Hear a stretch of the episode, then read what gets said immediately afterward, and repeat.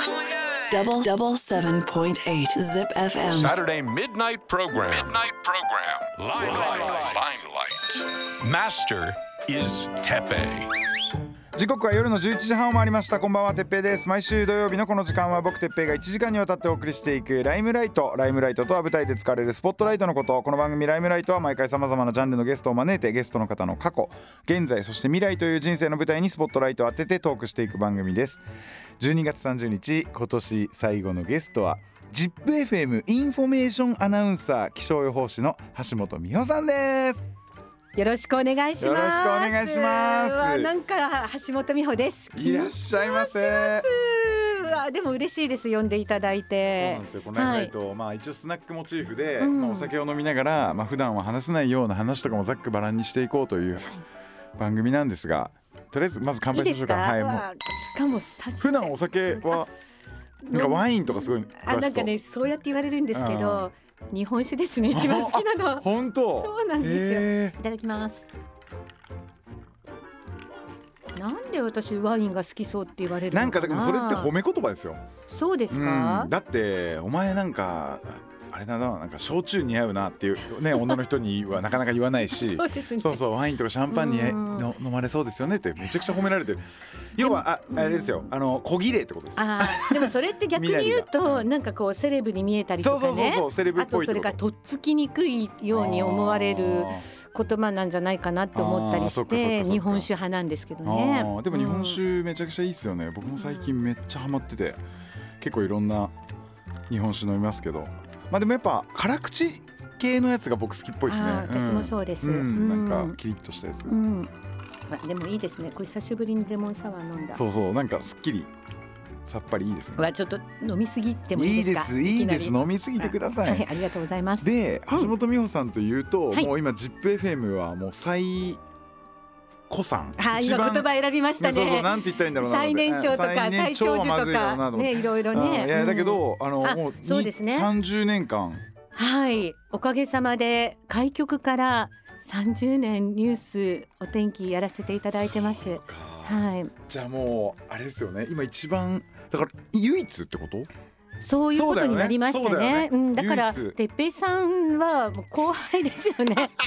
あのまあいきなり飲んでるから言いますけどね。さ。あれだよね。もう俺がさその2000何年だろうあれ。ね28ぐらいの時に来たもうほんと小僧のうん。生意気な小僧だった頃の 僕から見てくださってるってことですもんね。そうですね。入ってきたなと思って。うん。いやでもねスター性があってあすごい人が来たなと思いましたよ。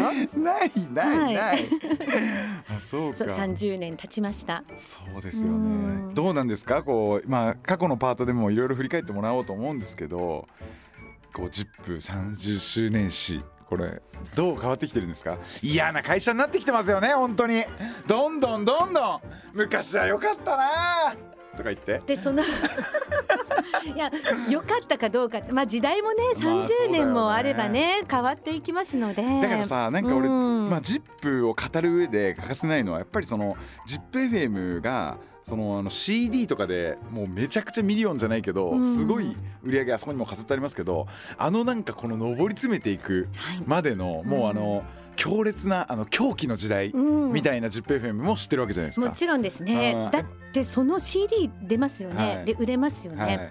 で私当時あのダンスちょっとやってたんですけど、まあいわゆるエアロビクスですね、はいはいはい。でエアロビクスに行くとね今日は ZIP ホット100で1位だった曲やりますとかってみんなふーって言ってで踊ってたからみんなもうホット100を聞いてレッスンに来るみたいなそういう感じでしたもんね。なんかもう想像もできない。ばだから僕が来たのがちょうど万博が終わった年だったんで、うまあそうんその時にはもうね、まあ、そのなんだろうな前期中期後期みたいな今が後期だとしたら、まあなんかその中期の後半ぐらいに多分来ててその狂気の時代は多分僕は前期だと思うんですよ。ええええええその時代は見たことないけど見たかったなっていうのはちょっと思ったりしますけど、うんそうですね、うん。なんかそのちょっと懐かしいうん感じにはなってきてますけどね、まあでもね「ビヨンド・ザ・レイディオ」ですから今ね、はい。超えていく時代にてっぺいさんが超えさせるんでしょ、いやまあそうですよね、 Beyond the Radio ってすげえよな本当に、うん、誰が考えたか知んないけど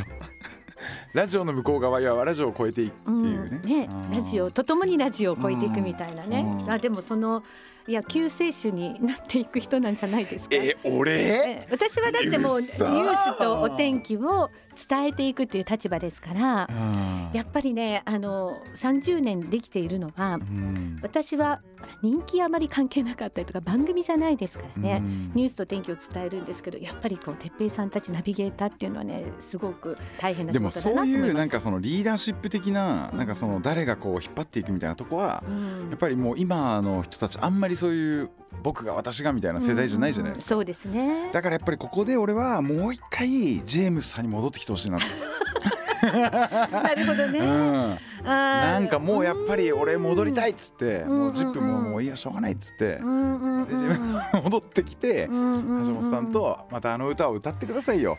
なんてってのね天気。あれでもねいまだにやっぱりね言われるんですよ。あれ俺好きでしたも。うんん、会う人会う人にね、うん。あのあもしかして能天気やってた人ですか？あって言うとそうですって言うと勝手に目の前でみんな歌い出すの。今でも。うんまあそうですね、うん。30年っていうところで彼のまあ歴史は欠かせない部分はあだけどりますよね。さそのナビゲーターとしてうん。のそのまあ絡み度で言ったらうん。ダントツやっぱジェームスさんが長いですか？そうですね。もうもちろんその土初発の彼が最初にデビューしただからさ時からなんならさ僕の小僧時代はもちろんそのジェームスさんの小僧時代も。うわもう本当に小僧っていうよりも なんだろうなあのとちょっと当時の話になっちゃいますけど、当時ジェームスもそうですし、ジェームスって呼びつけするもんね。そっか。ジジェームスもそうですし、うん。まああのまあ今もいますけどねクリス・グレンと。もう一人えっとキャプテンジョージさんってね、はい。い、たんですよ。はで、まあこの三人がまあなんとなくこう目立ってたわけいですよね。でジェームスはねあのクリスはわがままうん。えーキャプテンジョージは自分勝手俺は自由って言ってましたね、うん。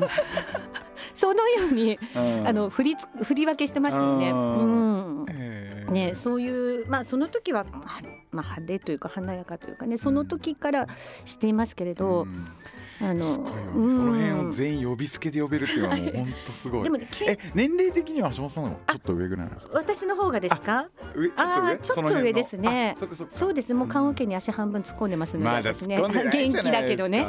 半分だけですから大丈夫です、うんえそれで今その橋本さんはそのアナウンサーとしてであのラジオに出たりとかあと気象予報士。へはい。えもう大体わかる、気象予報士は、うん。あの平成15年に撮っていたんですけれどお天気はヤフー天気ですよ私。あ見るの？うん、だから自分 で空見てない。空空見たりとかね指をこう舐めて、うん。あーか風向き見たりとかね。るなみたいな。そういうのはないできないそれないです。それ気象予報士の試験には出てないです。よ舐めて風向き見るっていうのはなかったんですけどまあなんとか気象予報士は取れてまあそれがきっかけで能天気っていうコーナーをねやらせてもらったんですけどね。そっうか、ん。そんでまあ気象予報士アナウンサーそしてえっとナビスクって言われてる ZIPFM ナビゲーターナレータースクールの校長。うん、あいつもご協力でも哲平さんにもねナビスク通称ですけれどもご協力いただいてて本当ありがとうございます。このスクールは、うん、ナビゲーターになったりとかそういうのの養成校みたいな感じなんですか？まあナビゲーターになりたい方もいらっしゃるんですけれども今はねおほとんどが、まあ、自己啓発というか、おうーん、喋りに自信持ちたいとかそれから会社でプレゼンテーションやるとかあと講師業をやりたい女性とかね。はあそういったのが多いので年齢層も今高めですよ。40代ぐらいが多いのかあな。たまにあの僕その「ジップホットハンドレットやってる時にそのナビスクの生徒さんたちがあの番組見学に来てくださってそれでまあ僕もあの曲のかかってる間とかちょっと時間あるんでその子たちといろいろ喋るんですよ。そんでなんかいろいろねあの僕本当に何が好きってあの人の悪口を言うのと偉そうなこと言うのが大好きででその子たちに「喋りっつうのはさ」とか言ってめちゃくちゃ偉そうに語るっていうのがもうめっちゃ大好きででもね生徒さんたち首が折れるほどうなずいてますよね。ね。それっぽいこと言いますも。うん。ん、でもうんすごいそれでみんなねやる気になるんですよ。次のクラスも進もうっていうふうに思ってくれたりね。そっか、はい。それだったら嬉しいですけど、うん。いやでも本当にいろんなたくさんの生徒さんが。でも中にはなんかやっぱりいきなりあのなんか質問とかあったら、うん。あのどうぞとかって言うとあナビゲーターになりたいです。っていう人とかいる。だからそういう感じだと多分慣れない一番慣れないタイプなんだわそれっつって、うん、そういういきなり来ちゃダメなんだわっつって。もうちょっとこうねなんか距離保ってなんかこういう感じでやった方がいいんじゃないとか。やっぱコミュニケーションってねそういうのが大事だからとか適当にやったりとかさ。そうやって言ってくださってるんですね。本当ありがとうございます。なんかさ、うん。でもさそれにそのナビゲータースクールとかコミュニケーションとはとか喋ることとはみたいなことを考えたことがないから、うんうんうん。いざそうやって考えてみるとなんかその喋ることっていうのは何なんだろうとか、うん。そういうのって結構面白いなって逆にあのナビスクの生徒さんたちを見ててあの僕は逆にすごい考えるようになったというか、うん。なんか今まで全く何も考えずにずっと適当に喋ってきたけど、うん。じゃあなんで喋ってんだろうとかなんでどういう時になんかこうねあのーまあわかんないけど人を喜ばせたり人を笑わせたり人を悲しませたりとかなんかそういうのってどうやって考えてどうやってやるんだろうみたいなのを考えさせられた部分が結構。それはねん。私も同じですね、あの人に教えることによってうん初めて自分で頭の中をこう自分でもう一回振り返ってみるというかね、んんんで喋ることのできる人って考えなくても習わなくてもうん。できるじゃないですか、うん。哲平さんそうですし私も比較的喋ることに関しては得意だった方なんですけれども、うん。今のナビも大方そうだと思うんですよね、だからね教える時になって初めて、えー何のためにやってるのかとか、うん。どうしてこの言葉を使ってるのかっていうのがねうん。分かってくると、そうするとね、まあ、教えててもまた逆にね楽しくなってきたりとそうかしますだよね。ね。でさうんその先生はそのナビゲーターが先生になったりとかうん。するってね、あの、はいタック一郎くんがやっやてくれたりとか今あずささんがやってくださってます。へうんえ。ほいでなんかまたそれっぽいこと言ってんすか？あずさんのやろあ年上ですけど。すごく人気です。あ本当？うんまあでも確かにちょっと先生系ありますよね。うんあのあずささんってなんかちょっと先生っぽいそうかだからね終わってからも歩行でね1時間ぐらい残って生徒さんの質問とかに答えてくれて大人気です。う、うんーんそうか。で今もう何年ぐらいなんですか？学校に関しては。13年。かな、うん、20え今7期まで会社としてやってるんですよね？あそれとも ZIPFM の中のあれなんですか？これはですね、はいそこちょっと取りいいですか？はいいや いいですよ全然。あのもともと私あのミップステーションっていうタレント事務所をまああ自分でも経営しているんですけれどもここで最初あのナビゲーターを生み出そうと思って、あのラジオ DJ スクールみたいなのを自分の会社で最初うん。やり始めたんですよ。で普通にスポットお金を出して ZIPFM で CM 打ってもらってたの。ででもそれでもそのラジオを聞いてくる人っていうのはそんなにねスポットですからたくさんいるわけではないので、でこれだとあんまり集まらないなと思ってそれでねちょっとこう ZIPFM と事業にすれば、はいはい。CM はもちろんたくさん打ってもらえるし、うん。で事業化してより多くの人が来れば ZIPFM にも、えー利益が当然生まれるし、ううんちも人材が確保できるかもしれないと思って、うん。それでね企画を作ってで出したの。でそれでうか。絶対に損しない事業なんであの仕入れがないですしね元でも何もないから。まあかそうか。喋ることだもんね。そう喋ることだけなので、私がやりますし全部ね、だからあのまあ別に1円も損しないしやってみたらみたいな。うん。それぐらいで結構軽く最初スタートさせてもらったら最初に25人募集したところうん。50人。来たの2クラスになってね。でその中にね金太郎がいたんですよ。あのお笑いの今。お笑いタイプの。はあへ1期え生で、すごっ。うん、で1期生で金太郎がいて、はで他にもこの時はまだナビゲーターになりたいって来た人が多かったからあーそっかそっか。13年前はね。若い子も多かったんですけれども、でそこから50人パッと集まってでこれはいい事業だということでうん、まあ、今まで継続ですね。そううんそうなんですよ。そうだからね金太郎がそこで誕生してくれたっていうのはまあありがたいですよね。でも金太郎さんは別にそんなに喋れなかったわけじゃないんじゃないの？喋れなかったの？あのね金太郎はラジオ DJ になりたいって言ってきたの。あ。そうかうそうそれでもともと喋ることも大好きだしパフォーマンスも大好きだったんですけれども、あの子ねナレーションの原稿を渡してもね絶対原稿通りやらないの。なんか勝手に声色使ったり勝手になんか言葉足してね。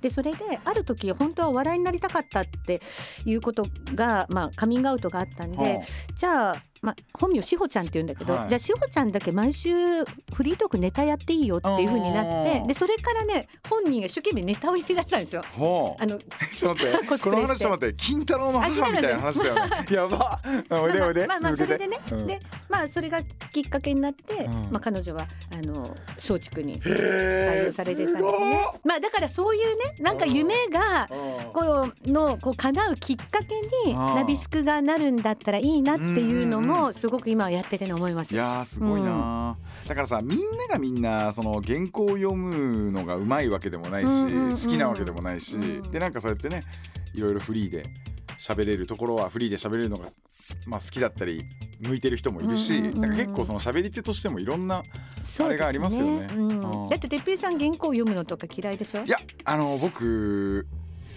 まあ好きではないですけど、うん。でもなんかうまくなんないですよねだから。えだってなんか適当だもん。えーみたいなね。なんかあの感情そうそうあの感情の入ってない、うんうんそうそう感情あの棒読入ってないね。そうそうそう。でもまああれはね哲平さんの色だからいいんだなって。いやだけどあれうん時々僕逆に思うんですけどあれをすごい感情込めて、うんまあちょっと演技も交えて今回新しく登場するのはとか言ってやっといたくせに、うんうんうん。普段のトークどうすんのって思っちゃう、ね。だってもうそこにもすでに嘘が発生するわけじゃん。なるほどね。うん。だからうんその時間は、まあ、もちろんね、まあ、あのお金を払ってもらってパブリシティとかでその時間それをやらやれというふうに言われるんだけどただなんかいそれ今もう16年ぐらいやってるけどいまだに多分それが抵抗があって多分それ反抗してることなんだろうね。なるほどね。うんだからそ,、うん。そこは普段の僕ではないっていう,、そのニュートラル あな棒読みが その僕なりの反抗なんだと思う。あれでもね、うん逆にね、うんあのずっと聞いていると、うんあの棒読みだから聞いちゃうところがあるんですよ。だしさ哲平さんのだあっちけは。の方が入ってくると思うんだよね。うんあのね確かにねうんあれ不思議なんですけど、うんこれ全員がナビがそれやっちゃダメなんですけど、まあまあそうだよね哲。平さんだけがそのような感じでやるので、本当に不思議なんだけど聞かなきゃって思っちゃうの、しっかり聞かないと聞き取れないぞと。だからね耳を傾けなきゃいけないんだと哲平さんのパブは。そう思ってもらってんだ。そう。や嬉しいな。うん、集中する。うん。うん。あれ？やばいっていうなんか聞かなきゃっていう気持ちになるってこと？そうそうそうああそれはありがたういな、ん、まあそういうのもありますよね。そこがいわゆる天才肌ってやつですね。いやいやいやいやそう 本当にそんなことないんですけど。じゃあその例えばそのトークとかに関してもやっぱりいろんな方を見てきてなんかそのやっぱスタイルとか、うん。なんかそういうのっていうのは、まあ、今の現ナビゲーターたちでもなんかやっぱこう分類できます？私がですか？うん。いえいえとんでもない。とてもなんなこと。うあこの人はこういう感じのあれだなとか。あでもあのあじゃあこれどう？あのシオンってあのー将来ジェームスさんになれるかな？いやなれないです。そもそも誰もなれないですからまあそのちょっと比べる対象が。ニューニュージェームスさんにあなーなりら。ないかないたんですか彼は、やあいつはもう本当にもうふわふわふわふわしてて、うん。でで僕のタコスもたまに手伝ってくれるんですよ。えあでもすげえ適当でももうなんかやっちゃいましたみたいな感じ。うんだからうん。でもすごい人懐っこいんですよ。だうん。から俺はこの間シオン君に言ったのはうん。お前ってどこのバイト入っても最初は人気者だけどそのうち嫌われて勝手に辞めていくやつだよねっていう。まさにそれだよねって。いやいつもそうなんですよって。その感じわかなるるわね。でもナビゲーターは頑張ってね。な本当にねあの続けてってね。ファンをねたくさん作ってってほしいですけれども、ね、まあでもすごい愛嬌があるし、うん。あのねあのなんだろうこう憎めないっていうところで。うん、まあ番組聞いてるとちょっとハラハラはしますけどね。そうですよね。うん。ななんか言ってることうん。ちょっと変とか。尻滅裂っていうことがね。まあでもそれうん。最初はやっぱみんなそうなんじゃないですか,、僕だって今思えばもう今のだから20年前15年前ぐらいの自分の放送とか聞いたらもう怖いっすもん。多分聞でも聞いたこねそとないけど。れ哲平さんも多分ジェームスさんもみんなそうですけどそれでも堂々と言ってるじゃないですか。まあ、うんシオン君はねちょっとあ大丈夫かなみたいなちょっとね心のどこかにだからすごい優しいんですよ、多うん分。ちょっとそういうのを思いながら喋ってるから、うん。不安みたいなのがちょっとね空気からあーな流れてくるけど。あなたたちはあの間違ってることでも堂々と言い言い切るそのなんか開き直り感？いやもちろん僕はジェームスさんとは全然違うし、僕はなんかそのでもさらにその根っこをいくと、うん。やっぱりエンターテイナーなんじゃないですあかーなんか楽しませたいとか自分も楽しみたいとかね、うん。そこがあるからきっと聞いてる人楽しいんだと思う、うん。うん。ただの不真面目よりね。うんうんううん。ん、でジェームスさんとは ことあるんですか？すごいこと言いますね刺されたでしょ今ぐさって。ないですよね、うん。あの人勝手なこといろんなこと言いますけどね。ねね。はい。ね。だだけどね私穴開けられた。ということですか？穴開けられた。おおお。ピアス。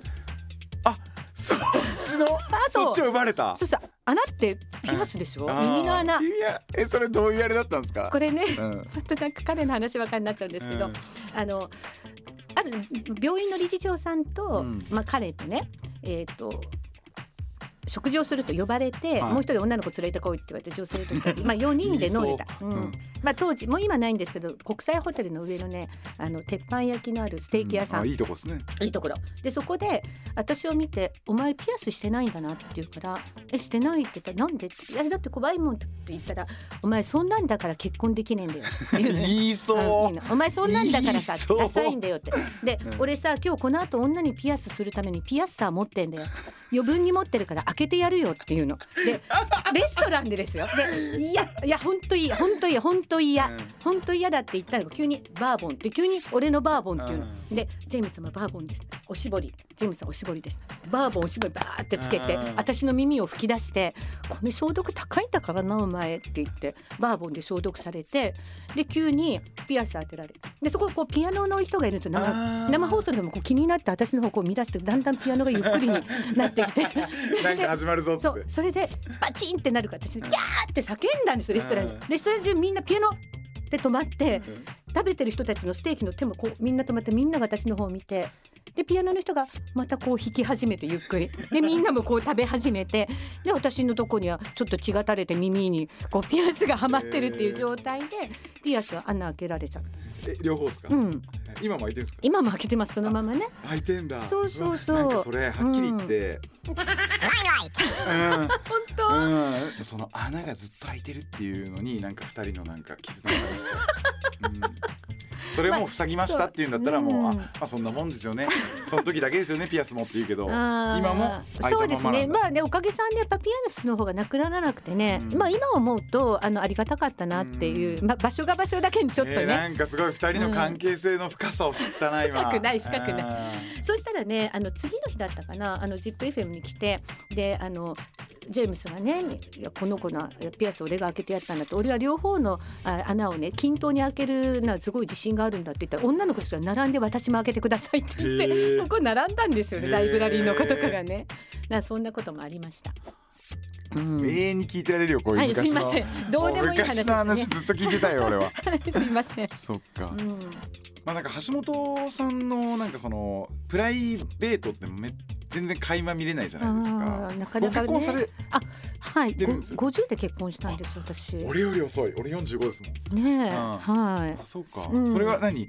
今までそのまああのピアスを開けてねえから結婚できねえんだよって言われてピアス開けてもしばらく結婚できなかそうそうったってことだよねそう。そう。それとこれと全然関係なくて、え50歳の時にその運命の出会い、運命というか結婚する気本当さらさらなかったんですけど、もそれを何が変えてくれたわけ。そうですね。あの、まあ、私経営者やってるので、うん。名古屋の経営者の勉強会とか異業種交流会っていうのにまあ入っていて、そこで知り合った人と一緒にちょっと活動していたんですが、まあ、その人がバツイチでおう、うん、で同い年だったんですよね。でそのてっきり90歳とかでもうすぐあのねお亡くなりにな あーなんでそれよく言われれるんですよ。紀州紀州のドンファンみたいな。紀州のドンファンの女みたいな。ワイン好きでしょと。旦那90代でしょうねよく言われる。そうそうそう保険金目当てじゃないかとかね、まあよく言われる。結婚した時も言われました。保険金目当てだろうってね、へでまあ言われたんです。まあそれで同い年で、まあちょうどその会が50で卒業だったんですよ。はで50で卒業するんですけれどもそれそこの会ってね結婚するとお祝い金もらえるんですよね。う。ん、であの50までの会だから50までに結婚すればお祝い金もらえるじゃないですか。うん。で2万なんですけどで私と彼と2万ずつで4万だから結婚するなら50までに結婚しとけば合計4万そんなことある？だってさ今までさじゃあ例えばその何度プロポーズされてきたんですか？あ私ないですよプロポーズされたこと。あそうなんだ。結婚する気がないから。あーそっかそっかそっか、うんうんうん。だからまあ付き合ってる間とかこうにまあこね結婚する気がないんだなと思ってプロポーズされないっていうあパターンってこそうですね。ね付き合ってない人からプロポーズされたことありますけあどー。付き合ってる人なかったですね。えー、あそっか、うん。でもそれでまあじゃあ結婚したいなんていうのはなかったんだけどえ魔が差したってこと？あそうそんな感じ。なんかそんな感じだよね。うんいや本当にそんな感じ。うん。よく勢いって言うけどうん。あ俺本当だなって思います。へうーん。まあ50だしあのね言い方ちょっと変ですけど、うん。今まで自由に生きてきたから、うん。ちょっと不自由を味わいたいみたいな。不自由な生活ってどんな風なんだろうとかうんご飯作んなきゃとかあーもう帰んなきゃとかね。そういうのってどんなんだろうと思ってうん。で50をきっかけにちょっと不自由を味わってみたいなと思った。たほんで、えーとまあ、この ZIPFM も、えー勤続 30, 30年だよね？30年、そうだよねでもう毎日、まあ、自分はニュース読むから音楽あんまり関係ないけど、うん。もういろんな音楽を聴いてきて、ええ。えー好き嫌いいろいろあると思うんですけどここでなんか一曲自分の好きな曲橋本美穂さんも ZIP でこんだけ音楽聴いてて何を選ぶのかこういこの一歩をすごいみんな聞きたがってるんですけあど。もうそんなプレッシャーだと私本当にあの ZIPFM にいながらあのなかなかアーティストと曲と顔が一致しないっていう。それちょっと待ってください。普通のお母さんたちのあれですよね。本当にそうなんですけど、なのでちょっと方角で、方角。えー私あのうちのね事務所って結婚式の司会の派遣をやっているんですよ。でその結婚式でものすごくよく使われる曲はい。がありまして当てていいですか？当てはい。て曲振りしていいですか、いいですよ。木村カエラでバタフライ。わどう？古い。違うんだ。あそれ古い。それ俺たちのもうそれねあるかもしれない。10年ちょっと前ですね。ね。まあでも私が気に入ってる曲もそんなに新しくはないけれどもうん。いまだに使われるえ曲どうですか？ー、あやか？お！ワインディングロード違うか。惜しい。あえ三日月？三日月は使えないでしょう。えあでもすごいあの人綾香来た。と一緒に歌ってるやつじゃなくて？すごい。ワインディングロードじゃなかったっけ？あの人と一緒に歌ったやつ、ワインディングロード。あれよね。あれもあれであワインディングロードは私は好きですけどね。実際使われるのはね。うん。惜しいな。あじゃあ振ってください。綾香で虹色 Double double seven point eight Zip FM. Saturday midnight program. Midnight program. Limelight. Limelight. それでは、はいえーここからは橋本さんのえー過去について伺っていきたいんですが、はいえーお生まれはどちらなんですか？まあ生まれというか育ちは愛知県の小牧市あ小牧というところです。うん。どんな幼少期をお過ごしだったんですか？うーん兄弟は？弟がいるん。ですけれどもなんかねジミー大西に似てるんですよ。うちの弟なんかあんまり人に見せたくない 感じなんですけど。独特な感じの。独特な。へー。私どうどういう幼少期だったのかな。あのね中途半端に正義感が強くて多分ねはあ嫌な子だったと思いますよ。周りから嫌われてたと思う。あのそれダメなんだよ。そう先生に言いつけるからねみたいな。そうだからね学級委員長に立候補しても落ちちゃう。の、あその正義をねいつも正義をちゃんとしてるのに。そう私は絶対に人に信頼されてるとうん。正義感強く生きてるから。でテストもまあまあいい成績取るから。私学級委員長学級委員長になれると思ってもねいつも落選してたからうん多分嫌われてたんだろうって。うん。ね今思うとそうなんだろうなって思います。そう。いうあの、うん。スニッチというかまあチクリはもう一番、うん。あの嫌われますからそうなんですよね。それってわかんないですね小学校の時はね。面白いよね、うん。あんなに幼稚園とか小学校の小さい子たちも小学校低学年からチクリは許さねえみたいな気持ちが芽生えるって面白いよね。そうそういうそれうんやっぱ日本なのか社会うん。社会性なんですかね。ね。そうなのかだから大体あのな。ギャングモンとかでもあの、うん。チクったやつってすぐ殺されるじゃん。だからやっぱそれが一番最低のことみたいな。そうそうそう。いやだから私は正しいと思ってやっていてもねうんあのそういうふうに思われてたのかもしれないですけどね。でも食がね細くてあのあんまり好き嫌いも多くてねうん。あんま大きくなれなかったんですよね。だから今もちっちゃいですけどあそんな子供時代でしたーね。へうーん。初恋は？初恋ですか、うん。初恋ってどこから初恋って言っていいのかちょっとわからないけどちゃんと付き合った人がいるのはまあ高校生の時ですけれどもね。うん。どんな方だったんですか？サッカー部の先輩 いいね。うんあのねチェッカーズの時代だったからあ髪の毛こうやってちょっと前に垂らすやつ そういうそういう時代感がね。そういう感じかりますよ。さああのね、うん。当時はやっぱサッカー部の人はかっこいいですよね、髪の毛長いしね。野球部の子はみんな、まああるからね。のつるっとしてるからまあそっちがかっこよかったですけど、そんな風でしたね。うん。当時はえー、とお嫁さんになることが女の幸せって高校生の時から思ってたからおそうだからねあのこんなにキャリアで生きてくっては思ってなかったですけれどもね。なんかそうやって将来こうバリバリ仕事をしていく人っていうのは、うん。なんか小さい頃から私はっていう感じがあるのかなと思ってたけど、うんうんうん。そんなことも別にな全然結婚こそ幸せだと思っていたのへで私中学の時にあのジャイアンツファンでね原辰徳のファンだったんですけど 文集にね卒業文集にね「原辰徳のお嫁さんになる」って書いてあって。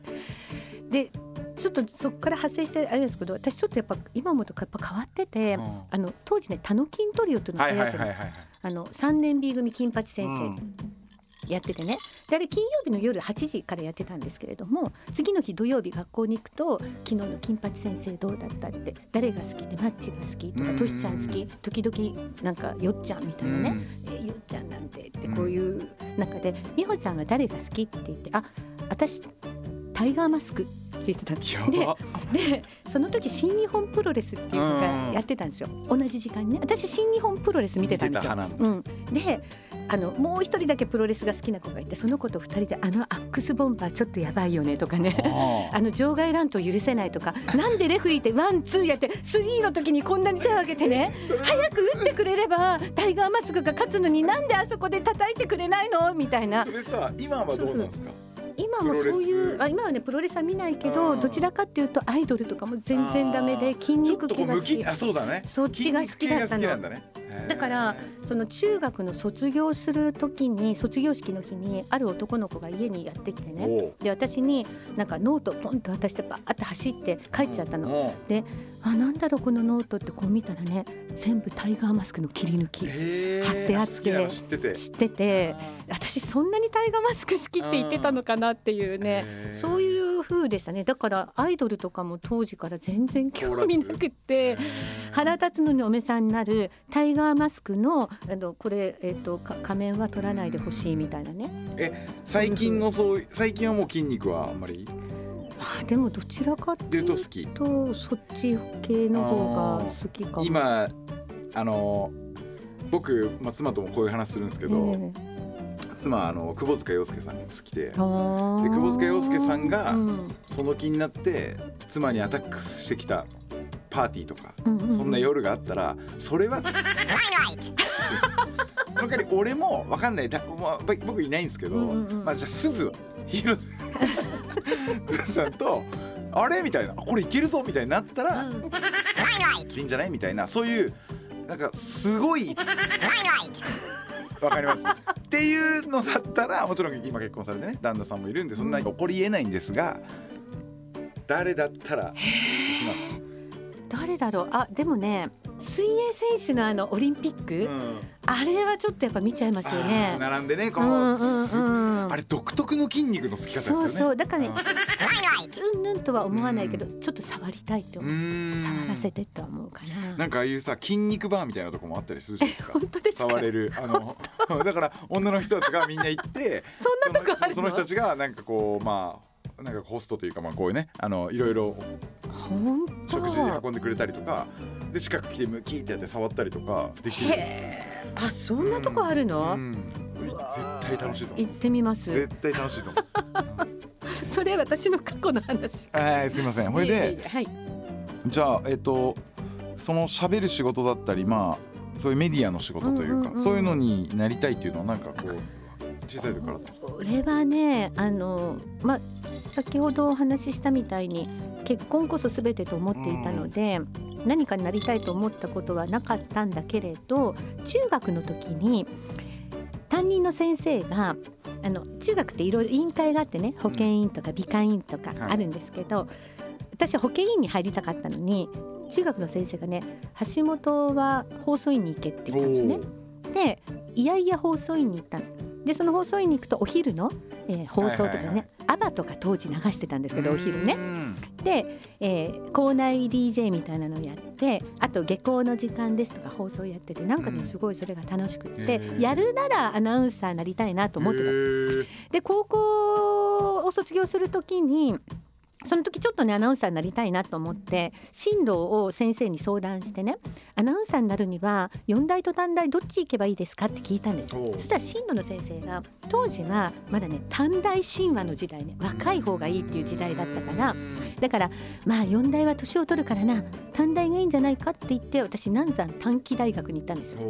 でそしたら求人を見たらねアナウンサーってね4大しか取らないでそれであアナウンサーもなれないんだと思ってさっさと諦めて、でトヨタ自動車に入った。でトヨタ自動車は当時むちゃくちゃ募集してたんですよね。でバブルの時代だったから金融とか証券会社が給料むちゃくちゃ良くてみんなそっちに行く。で私全部受かんなかったの。ほででもいいやトヨタ自動車があるからって思ってて。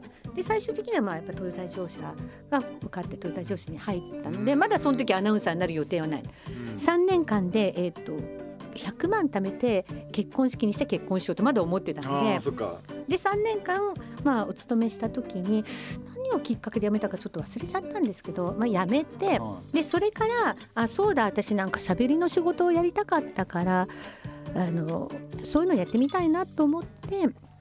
でいろんなこう派遣会社っていうのがあってね。でイベントコンパニオンっていうのがあったんですけどうん。イベントコンパニオンの派遣会社に行ってそこでナレーターコンパニオンって仕事をやり始めたんですよ。へ言葉を全部暗記して原稿を5枚ぐらい暗記しなきゃいけない。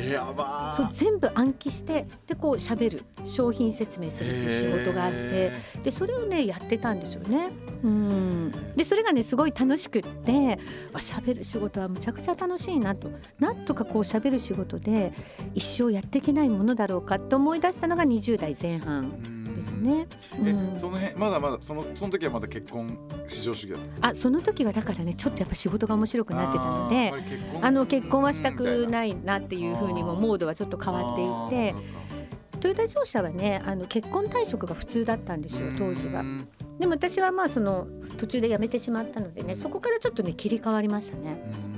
うん。そっか。それでジップとはそのどこに接点があったんですか？それがですねあの ZIPFM という新しいラジオ局が始まります。今喋りで募集してますっていうようなこうちっちゃな広告みたいなものを中日スポーツのを開いたところに載ってたのをたまたま見つけたんですよね。でそれであちょっと応募してみようかなと思ってでボイステープうんカセットテープを送りなさいって書いてあったから、だからじゃあ私自分で作んなきゃと思って、まあ、カセットデッキ2台ね、両サイドに置いて、うん。で1個音楽かけて、はい。でレックでボタン。1個はこうレックボタンを押してやっぱ音楽をバックに喋った方がいいだろうってうん。なんとなく思ったから音楽バックにかければいいかなと思ってでドリカムの「未来予想図2」のオルゴールはいはい。かけてで自分はなんか適当にこう 今も誌あるかな。今ねもう捨てられてると思うんだけど私があったら聞きたいけどね、でこうなんか適当にこうコラムかなんかをね、うん。読んででもねなんかおかしいなって自分でなんかおかしいななんかおかしいなと思いながら、まあ、録音したテープをまあ送って、まあ、一応合格であの次その二次試験に来てくださいねみたいなね。でもね後で送ってから気づいたのがドリカムのそのオルゴールね3倍速でかけてたんですよ。やば。むちゃくちゃ早くかけてて。そうそう。みたいなそうそんな感じでかけてっても聞いててらんないわ話なよく合格したなと思うんですけどあそれで一時が通ってでまだこのスタジオができる前だったんですけどうん。ここから多分5分ぐらいのところのスタジオでオーディションがあったんでしょうね。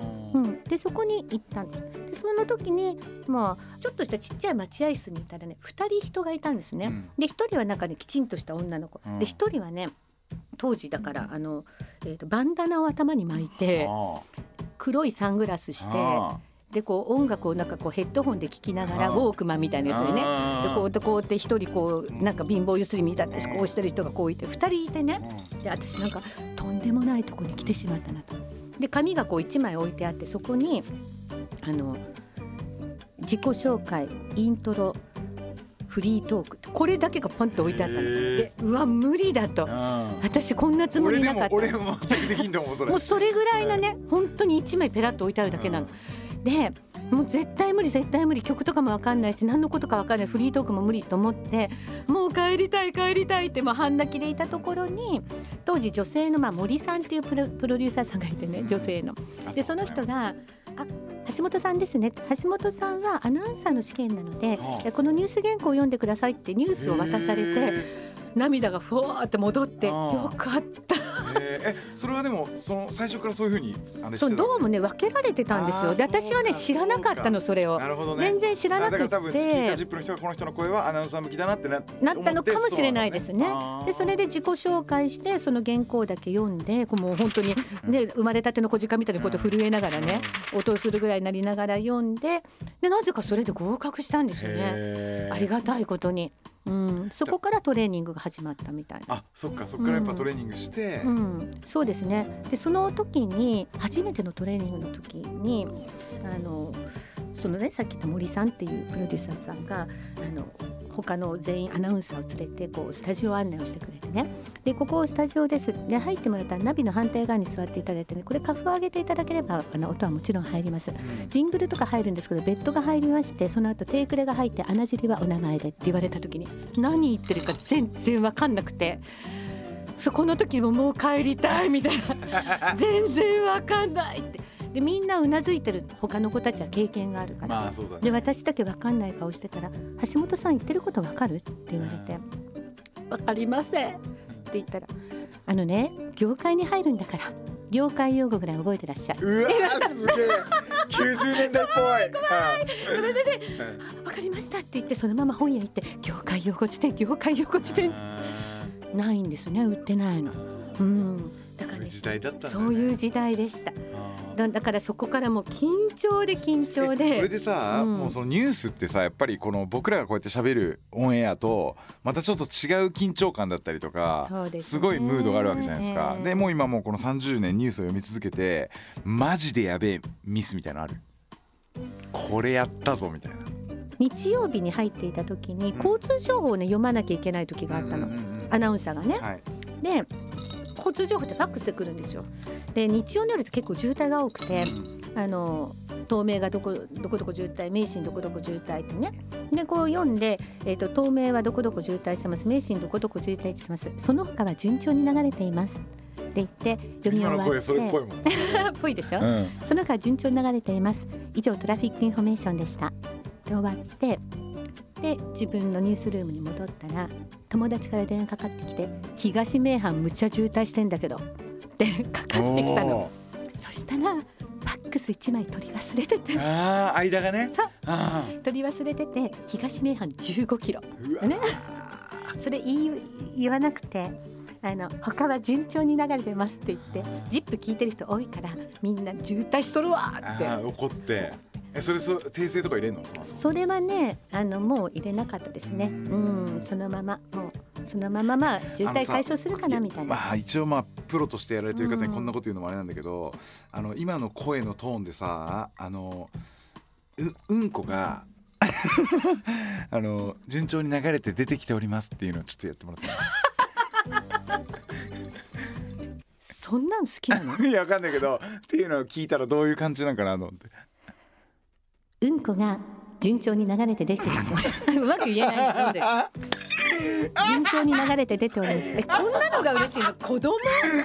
ガキこんなこんなのラジオで聞いたらくっそ笑うんだけど。くっそだね本当に。うん。なんだこれ？えうんこの話してない？これ。っつって、うんそれ子供？それが一番面白いです僕。そんなのが面白いの？一番面白いと思っちゃうそれが。そんなのが面白い一の番面白いねそれが。うわ本当に。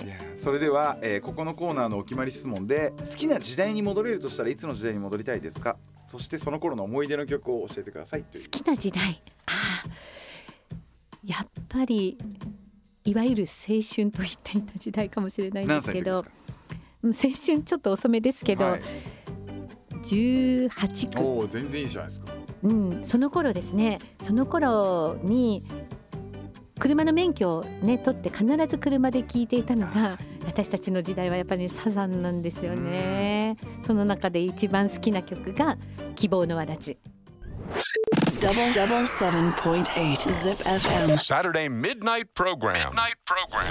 Limelight. Limelight. じゃああの橋本さんは未来のパートはもうなしで大丈夫ですよね。未来もそんなにないので。ね 未来。あと40年ぐらいあるから未来。あそうですね。えかささらっとね。はいすいません。長くなりました。いえいえいえ。そしたら、えーここからはですね、えー未来パートということなんですが、まあ、橋本美穂さんはもう棺桶に片足を突っ込んでるということで未来パートもほんとさらっと。さらっと、はい。伺っていきたいなと。長くないんでね。はい。うん そんなことないですよ。とか言いながらすげえしぶとそう。あー私もそんな気がする。だから保険いっぱい貯めてる。ああその方が絶保険いっぱ対いかけてる。そうそう、うん。大体俺なんかさっていうやつに限ってまだこいつ生きてるわみたいな話になるよね、わかるそれでさかっこよくてめちゃくちゃ才能のある人がすぐ死んじゃうのが本当にそうでも不憫だよね。世の中ってそういうもんですよね。本当になんでと思う。それで、えーまああの将来というか、まあ、近い将来遠い将来両方ともこう実現したい夢みたいな部分はどういうところあのね仕事で言うと私あの商標登録をね取ってるものがありましうお何それ？一つはねスピーチジムっていうもの。まああのそれこそさっき言ってたあのコミュニケーションの話ね、うん。コミュニケーション苦手な人たちにもっとこう広く気軽にあのスポーツジムみたいにねうん。スピーチ。そうスポーツジムみたいにスピーチを習うような仕組みを作りたいのが一つ目ね。なるほど。二つ目晩婚さんいらっしゃい商標登録私取ってんですよ実は。あ多すぎる。お金バンコンさんいらっしゃいでね。そうでん。もお金払ってね商標取ってあるんですよ。でこれねさっき私話したように50で結婚してるじゃないですか。でだからねこれから50以上で、えー出会いたい人とか結婚したい人とか結婚式したい人とかね。そういうのねプロデュースしたいなと思って晩婚さんいらっしゃい取ってで今ね申請してるものはい。一つある、銀婚さんいらっしゃいぎあその何もう銀婚式の後とかもうだからなな 70? うんとね銀銀婚式は結婚して25年目ね。うんそうだからでそっちの方だ。結そう。婚もうして25年の人を？そう人たちで、あのーがなんか銀婚式とかパーティーやったりとか、まあ、25年とか何十年とかなった人たちに、あのこうパーティーとか、うん、銀婚式とかをプロデュースするみたいなね。でそれをやりたくて、えー商標登録今申請中なの、ねえ一個俺、うん。さあげていい？これそれに続いてもう一個取ってほしいのあるよ、香港さんいらっしゃいっつってあの香港のあの活動やってた子たちが亡命させるっていう日そう思った。うん。それ重いよね。カナダとかさあのそれ言ってるじゃない？あの思った。香港さんいらっしゃいっつって。それは哲平さんやってください。私はここまで銀婚までですね、はいまあそういうのをねちょっとやってあの次のねあのなんだライフワーク的なものをねやりたいなやでもそういうなんか場所に立つのにすごくあのぴったりというかね今のその校長というあの学校の立場だったりとか、そういうのもそうだしなんかそういう人をこうつなげて輪を作る部分みたいなのはすごい向いてると思うんで。あありがとうございます。はいいいと思う、ただそのいらっしゃいの文化を、うん。はの今これからいつなんか残っていくのかな？どうなんでしょうね。三子さん亡くなってね山瀬まみさんももう今変わられたっすよねでもでもてっぺいさんの番組もややってますよね。え何やってたっけ？何さんいらっしゃい？あえっ、と一元さんいらっしゃい。そうそうそうそう。ってやってましたね。はい忘れてました。だからねみんなでその知ってんですよね。あまああのそういうね年その年齢層に合わせたな、うん。ちょっと授業やりたいなとか思ってますけどね。なる。ほど。うん。じゃああの遠いところで。遠いところっていうともう来世なんで。もうあの完全にもう棺桶に収まりきった時っていうか収まりきる直前ぐらいにはやっぱなんかどういうふう収なまりきる直前か。どうかな。うーんいう考えたことないな。え高級老人ホームに行きたい。ああの私、口が達者だから多分中途半端な老人ホームに行くといじめられたりとか殴られたりとか蹴られたりとか、ね。いやしそうしね私そういうとこあるから。そうだからねあのお金をちゃんと貯めて、いい高級老人ホームに入って、えっと、手厚い介護を受けたい、ううんんそれぐらいかな。あとはね山登りが趣味なんですよ。そうなんだ、で最近でもあの山登りはちょこちょこ行っているんですけれどあのアルプスをこう縦走して、あー。えー行きたいなってへ思ったりはしてますね。え海外の山とかも？海外も行きたいですけどもう日本の山だけで多分あと残りの人生手一杯だと思うんでまあ日本の山で済ませて うん。まあ来世ね生まれ変わったら海外の山行こうかなっていう感じですね。貯金を持ち越しできるといいんですけどね。なんかそういうのもあればいいよね、うん。なんか貯金とは別にこっちにディポジット入れとくと来世の方に残せるとかさ。そうそうそう、うん。そういうのがあるといいなとは思ってます。ううん。うかはい、そんなんでいいですか？いや完璧です。それでは、えー本日のゲストは、えーアナウンサー気象予報士の橋本美穂さんでした今日のこの回はあのジップエリアに隠れてる隠れてはいないんだけど橋本美穂さんファンにめちゃくちゃ刺さるマジのお宝放送だったと。思いますありがとうございます。なんでまあ橋本美穂さんの魅力がたくさん引き出せ今日はもう僕は本当にあの橋本美穂さんを丸裸にするっていうふうに決めて、まあ、ここに来たんですけど、まあ、終わってみたらなんか僕の方も結構服脱がされてたみたいな感じの展開になってでもお互いなんかすごい楽しい話ができたんでよかったなとありがとうございます。ぜひまた遊びに来てくださいあとあの学校の方も、ね、頑張ってもらってあまた全然あの協力しますありがとうございます。またお願いしますお願いします。ライムライターポッドキャストで過去の放送を配信しています。エピソードの配信は毎週土曜日先週オンエアした泌尿器科の専門医浅野昭之さんとのトークの模様は本日からアップしています。聞き逃した方もう一回聞きたいという方は ZIPFM ポッドキャストからライムライトを聞いてみてください。来週はどんなお客さんが遊びに来てくれるんでしょうか。ライムライト今夜はそろそろ閉店です来週はてか次回は1月の6日土曜日。になりますそれでは皆さん良いお年を It's a great idea. It's all about the music. The music. I guess the greatest thing in the whole world. I like how I never hear the same thing on the radio.